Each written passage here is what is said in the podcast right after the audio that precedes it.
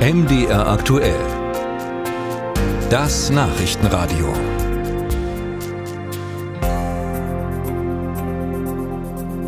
Zum Beginn der Stunde wollen wir nach Moskau schauen, nach der Explosion auf der Brücke zur annektierten Schwarzmeer-Halbinsel Krim. Hat Russland offiziell von einem Terrorakt gesprochen? Die Brücke sei am frühen Montagmorgen attackiert worden. Aus Moskau berichtet für uns Christina Nagel. Sie ist unsere Korrespondentin dort. Frau Nagel, was weiß man über die Explosionen auf der Krimbrücke zur Stunde? Also aus russischer Sicht stellt sich das im Moment so dar, dass wohl Drohnenboote im Einsatz gewesen sein sollen. Die haben für eine Explosion unterhalb der Brücke gesorgt. Und das würde in der Tat ein bisschen die Bilder erklären, die wir gesehen haben, dass nämlich die Fahrbahn tatsächlich an einer Stelle aus der Verankerung gerissen scheint, so ein Stück weit hochgeschoben wurde und sich dann zur Seite geneigt hat. Betroffen worden sein soll davon eben auch ein Auto. Da hat es zwei Tote gegeben. Das ist inzwischen auch ganz offiziell offiziell bestätigt.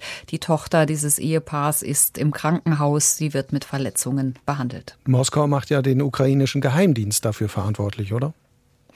Ja, die äh, Reaktion kam natürlich, nachdem es eingestuft worden war, als Terrorakt sehr schnell. Da hat auch Kreml-Sprecher Peskov sofort gesagt, wir wissen ja, von wem das Ganze ausgeht.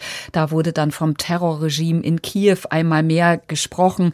Aber die Mitverantwortung wurde natürlich noch ausgeweitet. Da war dann sehr schnell vom kollektiven Westen wieder die Rede. Die Sprecherin des Außenministeriums hat namentlich nochmal Großbritannien und die USA mitverantwortlich gemacht, weil die die terroristischen Staaten Staatsstrukturen, so das Zitat, in der Ukraine unterstützen würden. Also da war schon sehr schnell klar, wer dafür verantwortlich gemacht wird. Und äh, jetzt hofft man, so sagt das Außenministerium eben, dass die Weltgemeinschaft diesen Anschlag, weil es ein Terroranschlag war, eben auch verurteilt. Das alles erinnert so ein wenig an die Explosionen auf der Brücke im Oktober vergangenen Jahres. Gibt es denn da Parallelen? Es ist zumindest die eine Parallele, dass man einmal mehr gezeigt hat, äh, dass dieses Prestigeobjekt von Präsident Putin angreifbar ist.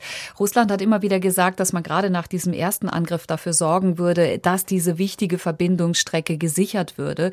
Und jetzt hat, wenn denn die Ukraine wirklich dafür verantwortlich wäre, dann einmal mehr gezeigt, äh, dass eben nicht die Sicherheit für diese Brücke garantiert ist, die ja aus ukrainischer Sicht eben ein illegales Bauwerk ist, weil sie auf ukrainischem Territorium steht und äh, deshalb auch weg müsse.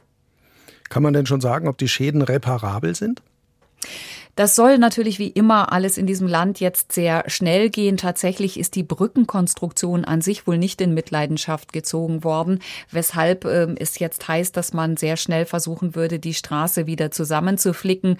Gut möglich, dass äh, die Brücke wieder einseitig zu befahren sein wird in kürzerer Zeit, weil sie eben gerade jetzt im Moment extrem wichtig ist. Es sollen sich im Moment auf der Krim rund 50.000 russische Touristen befinden. Die meisten von denen sind mit dem Auto gekommen die müssen natürlich auch wieder zurück und die einzige Alternativroute, die man im Moment hat, die führt über den Landweg durch die besetzten Gebiete.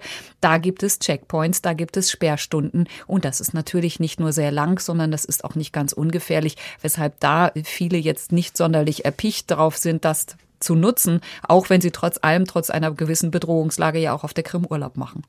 Soweit Informationen aus Moskau von unserer Korrespondentin Christina Nagel. Vielen Dank.